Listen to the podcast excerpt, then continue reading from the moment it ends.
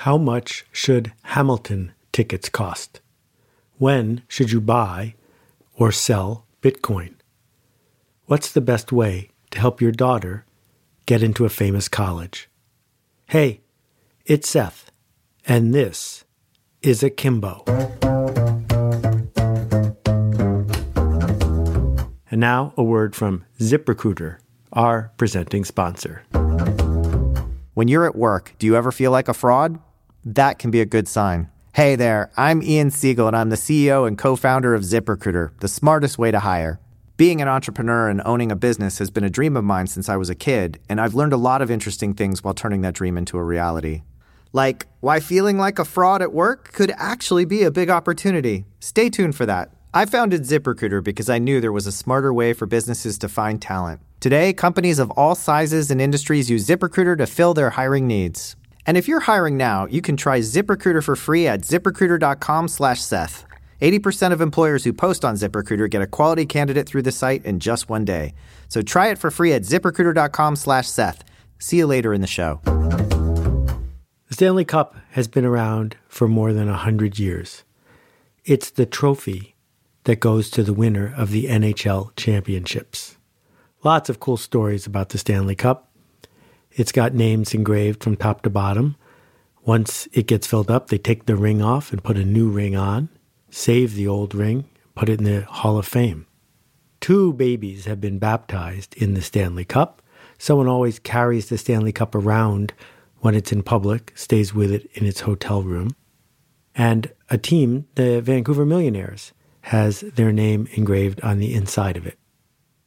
Okay, fine, but what's the really useful thing to know about the Stanley Cup?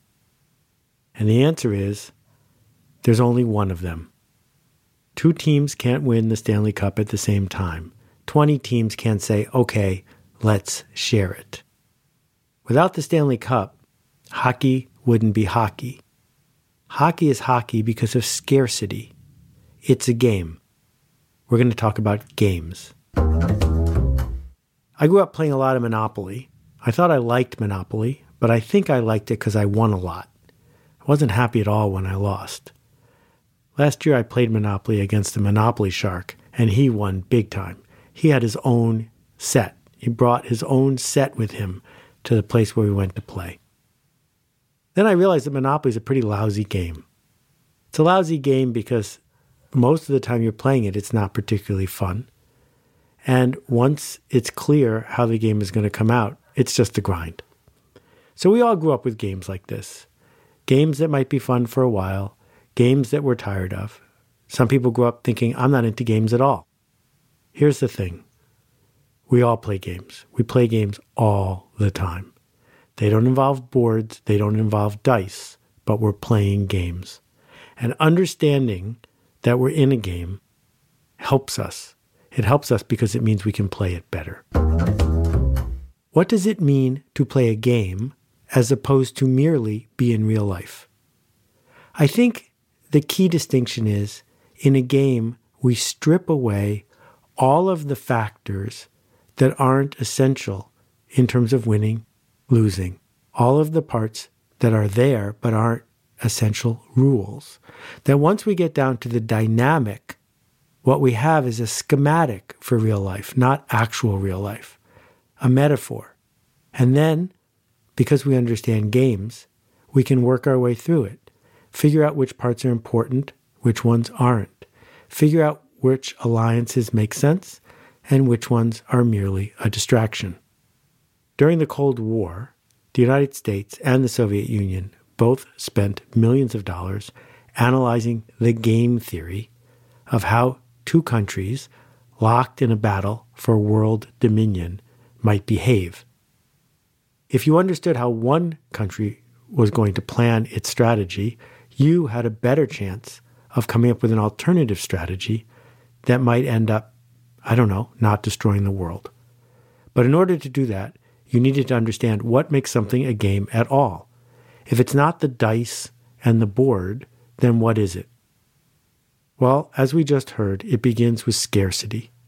In order for there to be a game of any kind, there has to be something scarce, something up for grabs. It might lead to winners or losers. It might lead to allocation of resources. There's only a scarce number of Hamilton tickets. There's only a finite amount of Bitcoin. There's only a very scarce number of seats at that famous college that your daughter wants to go to. Because there's scarcity, because there's only one Stanley Cup, a game occurs. There are two ways to approach a game, of course. One is to play it because it's fun, and the other one is to play it because you need to win, because you are seeking to obtain the scarce resource, whether it's the Stanley Cup or a slot in a place where there aren't many slots. The thing is, as we play games, we get better at them. And as more people play a game, they get ever more competitive. This creates a scarcity ratchet. Something is scarce, so we build a game around it. People start playing the game with each other, maybe because it's fun, perhaps because they want the thing that's scarce, and then they get better at it. Because they get better at it, more people want to get the thing that's scarce. Because they want the thing that's scarce, the scarce thing becomes even more scarce. And so it ratchets on and on and on. The very fact that there's a game makes the thing that's scarce even more scarce. The scarcity ratchet can create problems. When you're playing a game to win, instead of playing a game because you enjoy it, scarcity gets amplified. So we end up keeping score of something that maybe we don't even care about. You can see this on social media. People figuring out shortcuts, ways to game the system so they can get followers, so they can get friends, so they can get likes, so they can win some invisible scoreboard, which ultimately means nothing. James Carse wrote a fascinating book called Finite and Infinite Games. We're going to get to infinite games in a couple minutes, but before that, let's talk about Carse's understanding of what makes something a finite game. The first rule is this people play it voluntarily. That that is in the spirit of what we are talking about. You enter a market, you enter a competition, you enter an engagement seeking that resource that is scarce. Finite games have a definitive beginning and a definitive end. The game begins when it begins. There are often teammates. There are almost always opponents. Play occurs within boundaries. There's off the field, there's on the field. There's an accepted set of rules. It's almost impossible to play a game with somebody who's playing by different rules than you are. This is one of the most frustrating elements of work. When you show up at work thinking the rules are one thing, and the person that you are engaging with thinks they are something else. A game always has rules but sometimes it becomes interesting when we consider what happens if the rules are changed. My friend Peter Olotka, one of the most honored game designers of all time, created a game called Cosmic Encounter. The game itself is super simple. It's a little like a multiple person checkers game. However, at the beginning of every game, every player gets a card, and that card gives that player a new way to cheat, a really dramatic way to cheat, a way of cheating that's so dramatic, it sort of seems like the entire game is pointless because that player is going to win. However, every one of the players gets their own cheat, and so every time you play the game, it's completely different because a fundamental rule has been changed. One of the ways to think about the future, to think about what we could build, is to do just that. Look at a game in the world today, a game based on scarcity, and imagine what happens if one of the rules is changed. Steve Wozniak said, What happens if instead of a computer costing $100,000, it costs $1,000? Or the folks who have invested so much in the last 10 years into smartphones said, What if the world is pretty much the same, except everyone has a supercomputer in her pocket, one that knows exactly where she's standing and where all her friends are. You can go down the list of the innovations that have changed things in the last decade or two, and that's how they all came about. relax one rule, and then play a new game. Within a game, there are limitations, rules, and also self limitations, things you're not willing to do. So some people are eager to win a game, even if it means burning down something that you believe in. You probably don't want to play games, probably don't want to compete in markets where people who do things that you don't approve of do them to win. Often, games are not fully transparent. People don't know what cards you are holding, you don't know what cards they are holding. They don't announce all the details of how they are making their choices. And essential, essential to almost all games in a civilized society, is that all of the people participating agree who's the winner. All of the people participating at the end agree on who won. Without this, we end up with chaos. So there you go. That is how you play the game for world domination. That is how you play the game of what happens in the next episode of Star Trek. Who is going to control the Romulan part of the universe? That is how we deal with engaging with the supermarket. Because the marketers in the supermarket are playing a game. They know you only have a finite amount of money to spend in the supermarket today. They are all investing time and energy to get more than their fair share of the money you're going to spend. So one marketer discovers that if he bribes the manager of the supermarket, gives him an extra couple hundred bucks to put their Coke or Pepsi at the end of the aisle, you're more likely to buy that brand because you saw it at the end of the aisle. They won that round of the game.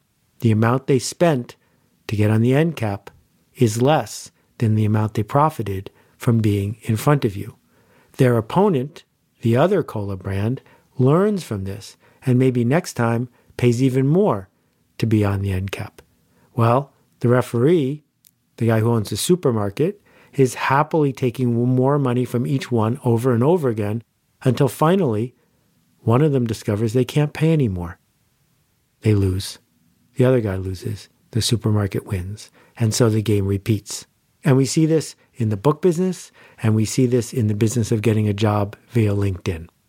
That scarcity drives many of these decisions. So that would be it, except for a couple other things that have transpired in the last hundred years. The first is the idea of game theory, first codified by John von Neumann in 1928. It turns out that for a classically organized game, if you know the rules, you can do the math. You can do the math and figure out if there's a winning strategy. You can do the math and figure out if the person who goes first has an advantage or a disadvantage. You can figure out which rules, if changed, could shift what happens next. By understanding the theory of the game, you discover things that venture capitalists know, that marketers know, that economists know, that politicians know. That there are certain strategies that you can show up and bring to the game that change the outcome in your favor. And if the people you are playing against know those strategies and you do not, well, then you're going to lose. So, back to your daughter getting into the famous college. Here's one thing we know. By many measures, 50% of the people who get into Harvard get in because they got a recommendation that they play a sport, that they play a sport really well. So even though Harvard is in a Big Ten football power, turns out that playing football or fencing or squash or swimming is a really good way to get in a shorter line to get into Harvard.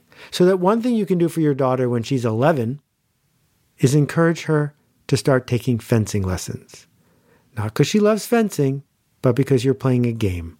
You're playing a game with a 400 year old institution in Cambridge, Massachusetts, because they have a set of rules that they don't tell everybody about. Of course, for any resource as valuable and as scarce as Harvard, there are multiple games to be played. One of them might be a game with the physics department. Turns out that the physics department doesn't often recommend incoming freshmen to the admissions people.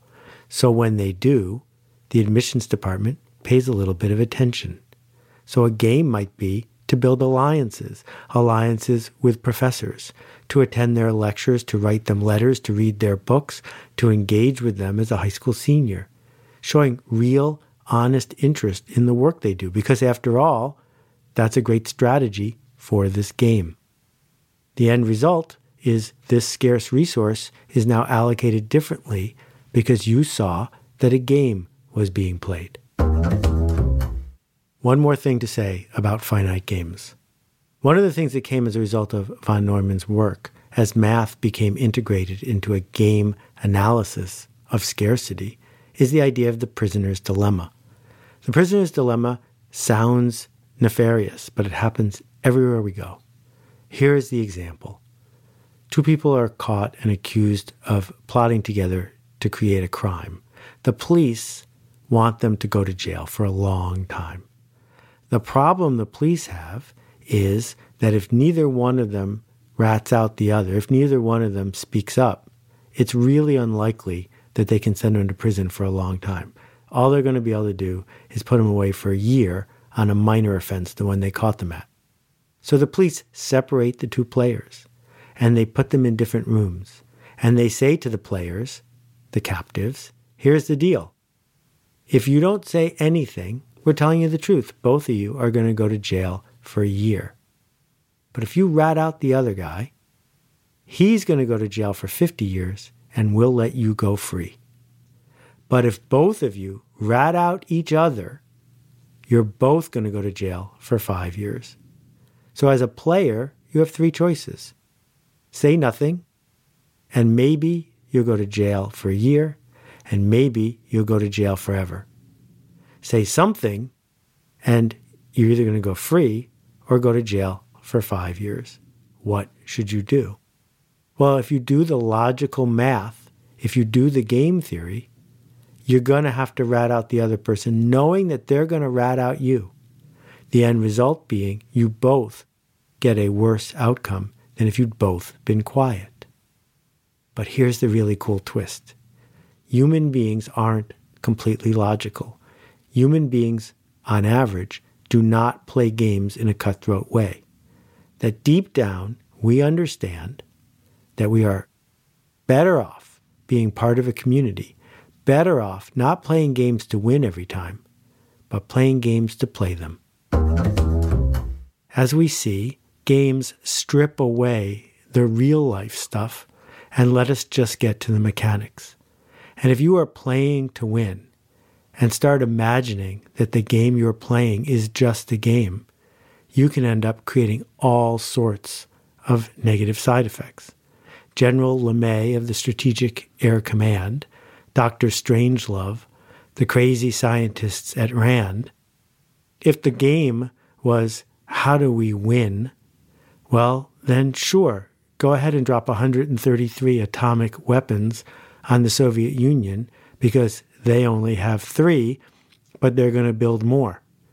And if you're not looking in the eyes of the millions and millions of people who are going to die, just playing a game instead, there can be tragic consequences. In less than 15 minutes from now, the Ruskies will be making radar contact with the planes. Three, when they do, they are going to go absolutely ape and they're going to strike back with everything they got.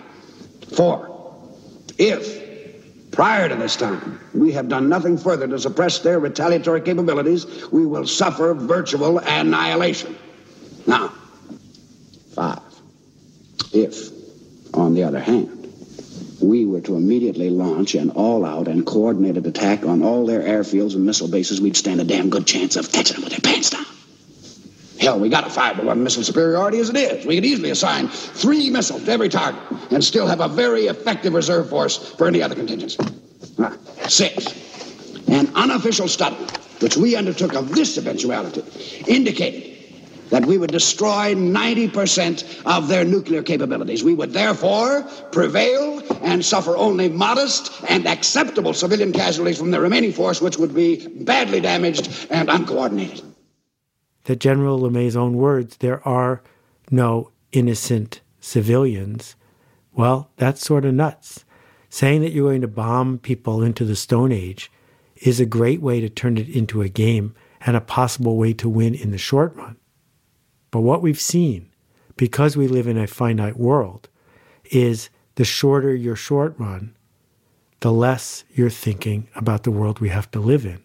And it's the long run, the long run as we get closer and closer to infinity, where the smartest game players are playing. Which leads to James Carse's brilliant analysis that there's a second kind of game. The second kind of game is an infinite game. The infinite game is the game we play to play, not the game we play to win. A soccer game is over when the timer goes off. A chess game is over when the king is captured. Those are finite games. But what about playing catch with your three year old kid? Should you throw the ball as hard as you can so you can win at catch? I don't think so. I don't think you think so either. I think we play that game to play it. That is an infinite game. 30 years ago, I was at a conference and Bill Graham, the great concert promoter, was there. And Bill Graham uh, booked the Grateful Dead, he booked Bruce Springsteen, he booked everybody who was anybody in San Francisco. I raised my hand and I said, Bill, why do you only charge $29 for Springsteen tickets? Yeah, I know, this was a long time ago. $29. Why don't you charge $70, $100? Because you could get it. And he said, Here's the thing the people I seek to serve, the concert goers, would probably pony up 80 or 100 bucks to see Springsteen. But then they wouldn't have any money left for the rest of the year. I'd use them up. I might win that round of the game, but I'd lose the overall cultural battle to create music for people who wanted to hear it. Bill didn't know it at the time, but he was playing an infinite game. He was contributing to the community. This idea that we should get past the digits, the numbers, the scalpers, the shortcuts, the how much can we get for a Hamilton ticket, and instead say, how do I feed this group of people around me? Pay it forward to a community so that everything in the community gets better. That is the only game we've got. Author Simon Sinek is doing really interesting work on the juxtaposition of finite and infinite games. His point is that a company that's playing the long term, the infinite game, the game that's not based on scarcity, but instead the game to be kept playing, often competes with someone who's playing a finite game, a short term game, a reaction, and a tactical game. Adequately resourced, the infinite game player can outlast the finite one because they're playing for a better reason, for a bigger win. It's not just companies like Apple or Google that have this interesting challenge. It's individuals as well. Let's go back to this idea of your daughter and Harvard. One way to do it is the scarcity ratchet. It's hard to get into Harvard, therefore, it's more valuable to get into Harvard, therefore, more people want to get into Harvard, therefore, it's harder to get into Harvard, and on and on and on. But what if that's not the game? What if the game is to live a life, to weave together community, to make a difference? What if the game is to make it so that going to Harvard isn't even important anymore? What if the game is to create education for everyone, easily accessible? What if the game is to go to whatever college or university is open to the journey that you are on and to use that opportunity as a platform to leverage yourself ever farther by connecting with other people, not people who have the same fancy, scarce thing that you were seeking, but merely people, people on the same journey as you are. That as soon as we start playing an infinite game, that thing that used to be scarce isn't as important as it used to be. And thus we have the time and the resources and the energy to focus on the infinite instead, to play merely because we can play, to weave things together and make them ever better. It turns out that we survived the Cold War just barely, but I don't think we survived it because Rand Corporation in the United States was better at game theory than the Soviet Union, or vice versa. I think we survived it because a lot of people realized that winning that game wasn't going to be worth the journey, that the rules were too fragile, and that paying into the system, the only one we've got, understanding that while the earth is finite, our opportunity to create a better place for each other is infinite. That changes things. It's possible that you are listening to this podcast on an app called Overcast, made by Marco Arment. And most people who listen to it don't pay for the app because Marco's playing an infinite game. That by contributing his software to a circle of people who will benefit from it, he creates a more vibrant podcast ecosystem. That makes his life better. It makes our life better, and it makes it more likely that he can do other things with software that's valuable. We don't play an infinite game just so we can win a different finite game. We play an infinite game because it's better, because it lasts, because the act of helping our opponent, who's not really our opponent, our partner, helping our partner live a better life, that isn't just an infinite game, it's the ultimate game. I'll be back after this message from our sponsor, ZipRecruiter, to answer your questions from the last episode. To ask a question about this episode, just go to akimbo.link, A-K-I-M-B-O dot L-I-N-K, and click on the appropriate button. We'll keep playing this game, if you will. Hi again. This is Ian Siegel, CEO and co founder of ZipRecruiter, the smartest way to hire. When I was 22 years old, I was put in charge of a 40 person technology team. And to set the stage for you, I had no computer science degree and no prior management experience. I didn't feel like a fraud. I knew I was a fraud. With nothing else to go on, every day I went to the team and said, Tell me exactly what you want me to do. At one point, after this had gone on for a couple months, I apologized to the team for not knowing how to do the job. They told me I was the best manager they ever had. Why? Because I listened. That's the importance of listening. I hope you found it helpful. Here's something else that may be helpful. If you're hiring, you can try ZipRecruiter for free today. ZipRecruiter posts your job to over 100 of the web's top job boards, so great candidates have a lot of different ways to find your job. To get started, go to ziprecruiter.com/seth. That's ziprecruiter.com/seth. Try it out, see how it feels, and experience how simple hiring can be. Thanks for listening, and see you next time. Hey Seth, it's Maria. Hey Seth, my name's Kyle. Greetings, Seth. This is Steven out in Madison, Wisconsin. Hi Seth, Alicia from Charleston here. Hi Seth, this is Anupam. Hi, this is Caitlin. Hi Seth, warm greetings from Curacao. Hey Seth, my name is Nick Ryan from Pittsburgh, Pennsylvania. Hey Seth, this is Rex. Hey Seth. Hi, this is Vasilis from Greece. Hi, this is Roberta Perry. My question is. And that completes my question. We got a few great questions about last week's episode about placebos. If you'd like to ask a question about this week's episode, please visit akimbo.link, that's A-K-I-M-B-O dot L-I-N-K, and press the appropriate button. I got two relatively similar questions about self-medicating placebos.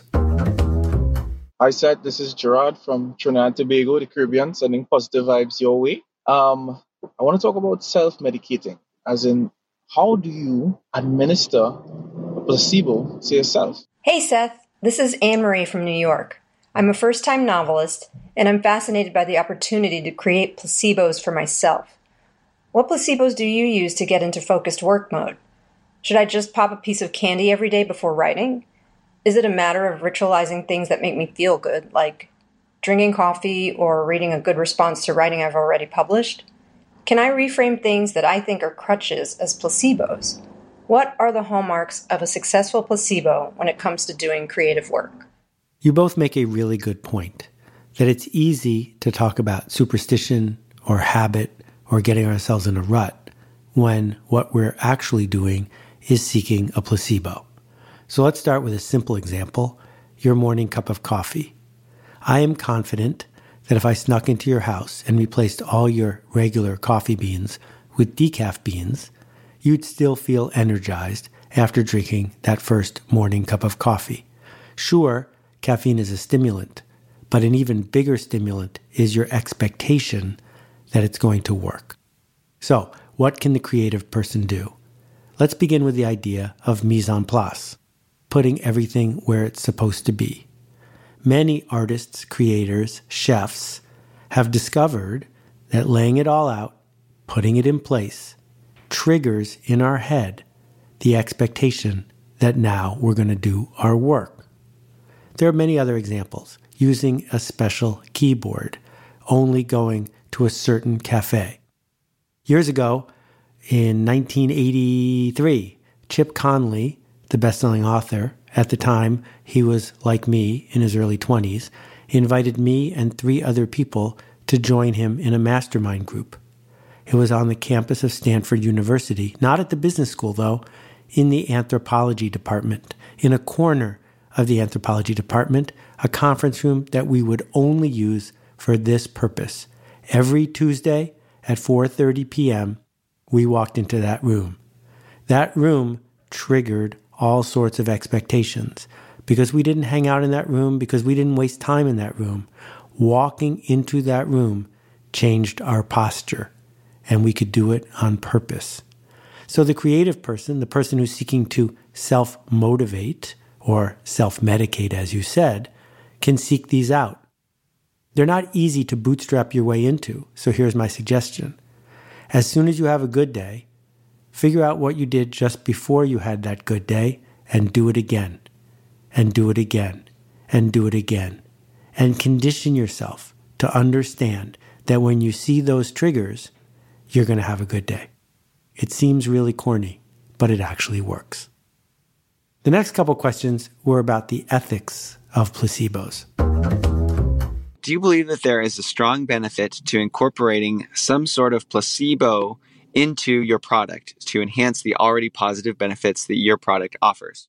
But I need more there. I need some examples of how this applies to the business world.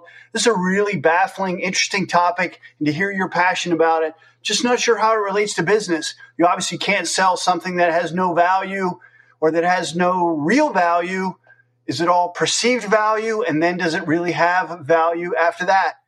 Let me be crystal clear. Your product needs to work. Your promise needs to be true. You need to build as much double blind efficacy into what you make as you possibly can. That's your moral obligation. It's also smart business. But beyond that, leaving out the placebos makes no sense. Consider Dasani water. If you want to communicate to people that your water is extra refreshing and extra pure, one thing you could do is what the folks who make Dasani did, which is spend a few million dollars so that when you open the bottle, it goes tst. It doesn't go tst because it has bubbles. It doesn't have bubbles. It makes that noise because they worked very hard to have it make that noise. And that noise is a cue. It goes straight to our brain. It creates an expectation an expectation of freshness and thirst quenching.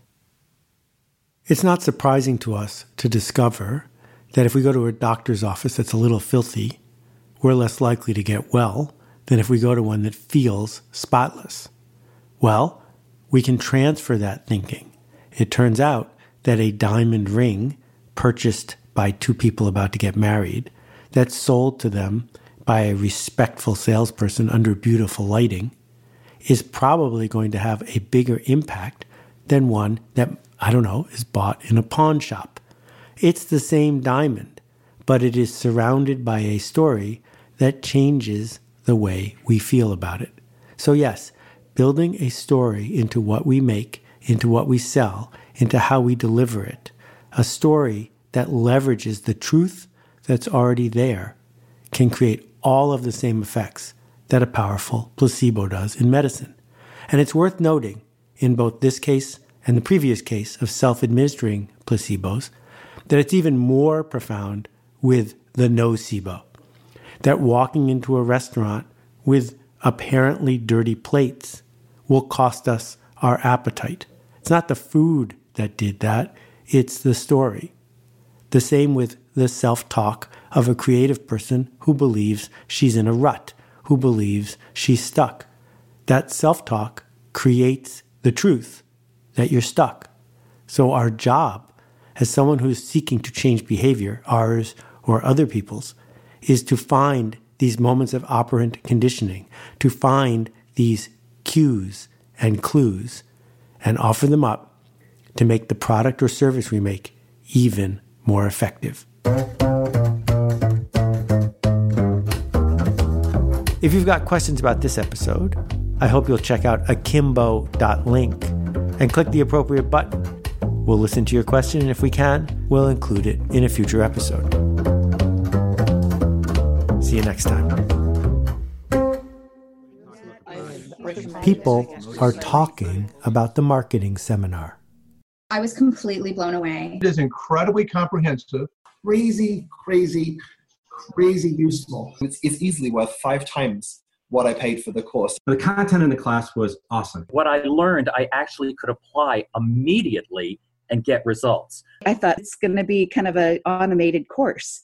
And the big shock is the cohort. I have never felt more supported in any online program I've done. And that actually changed the way we talk about the project. It changed the way we promote it on our website. I use it in other projects. A way to really evaluate it and to apply it that I have never experienced anywhere else. It's so much more than just a marketing seminar. Find out more at themarketingseminar.com.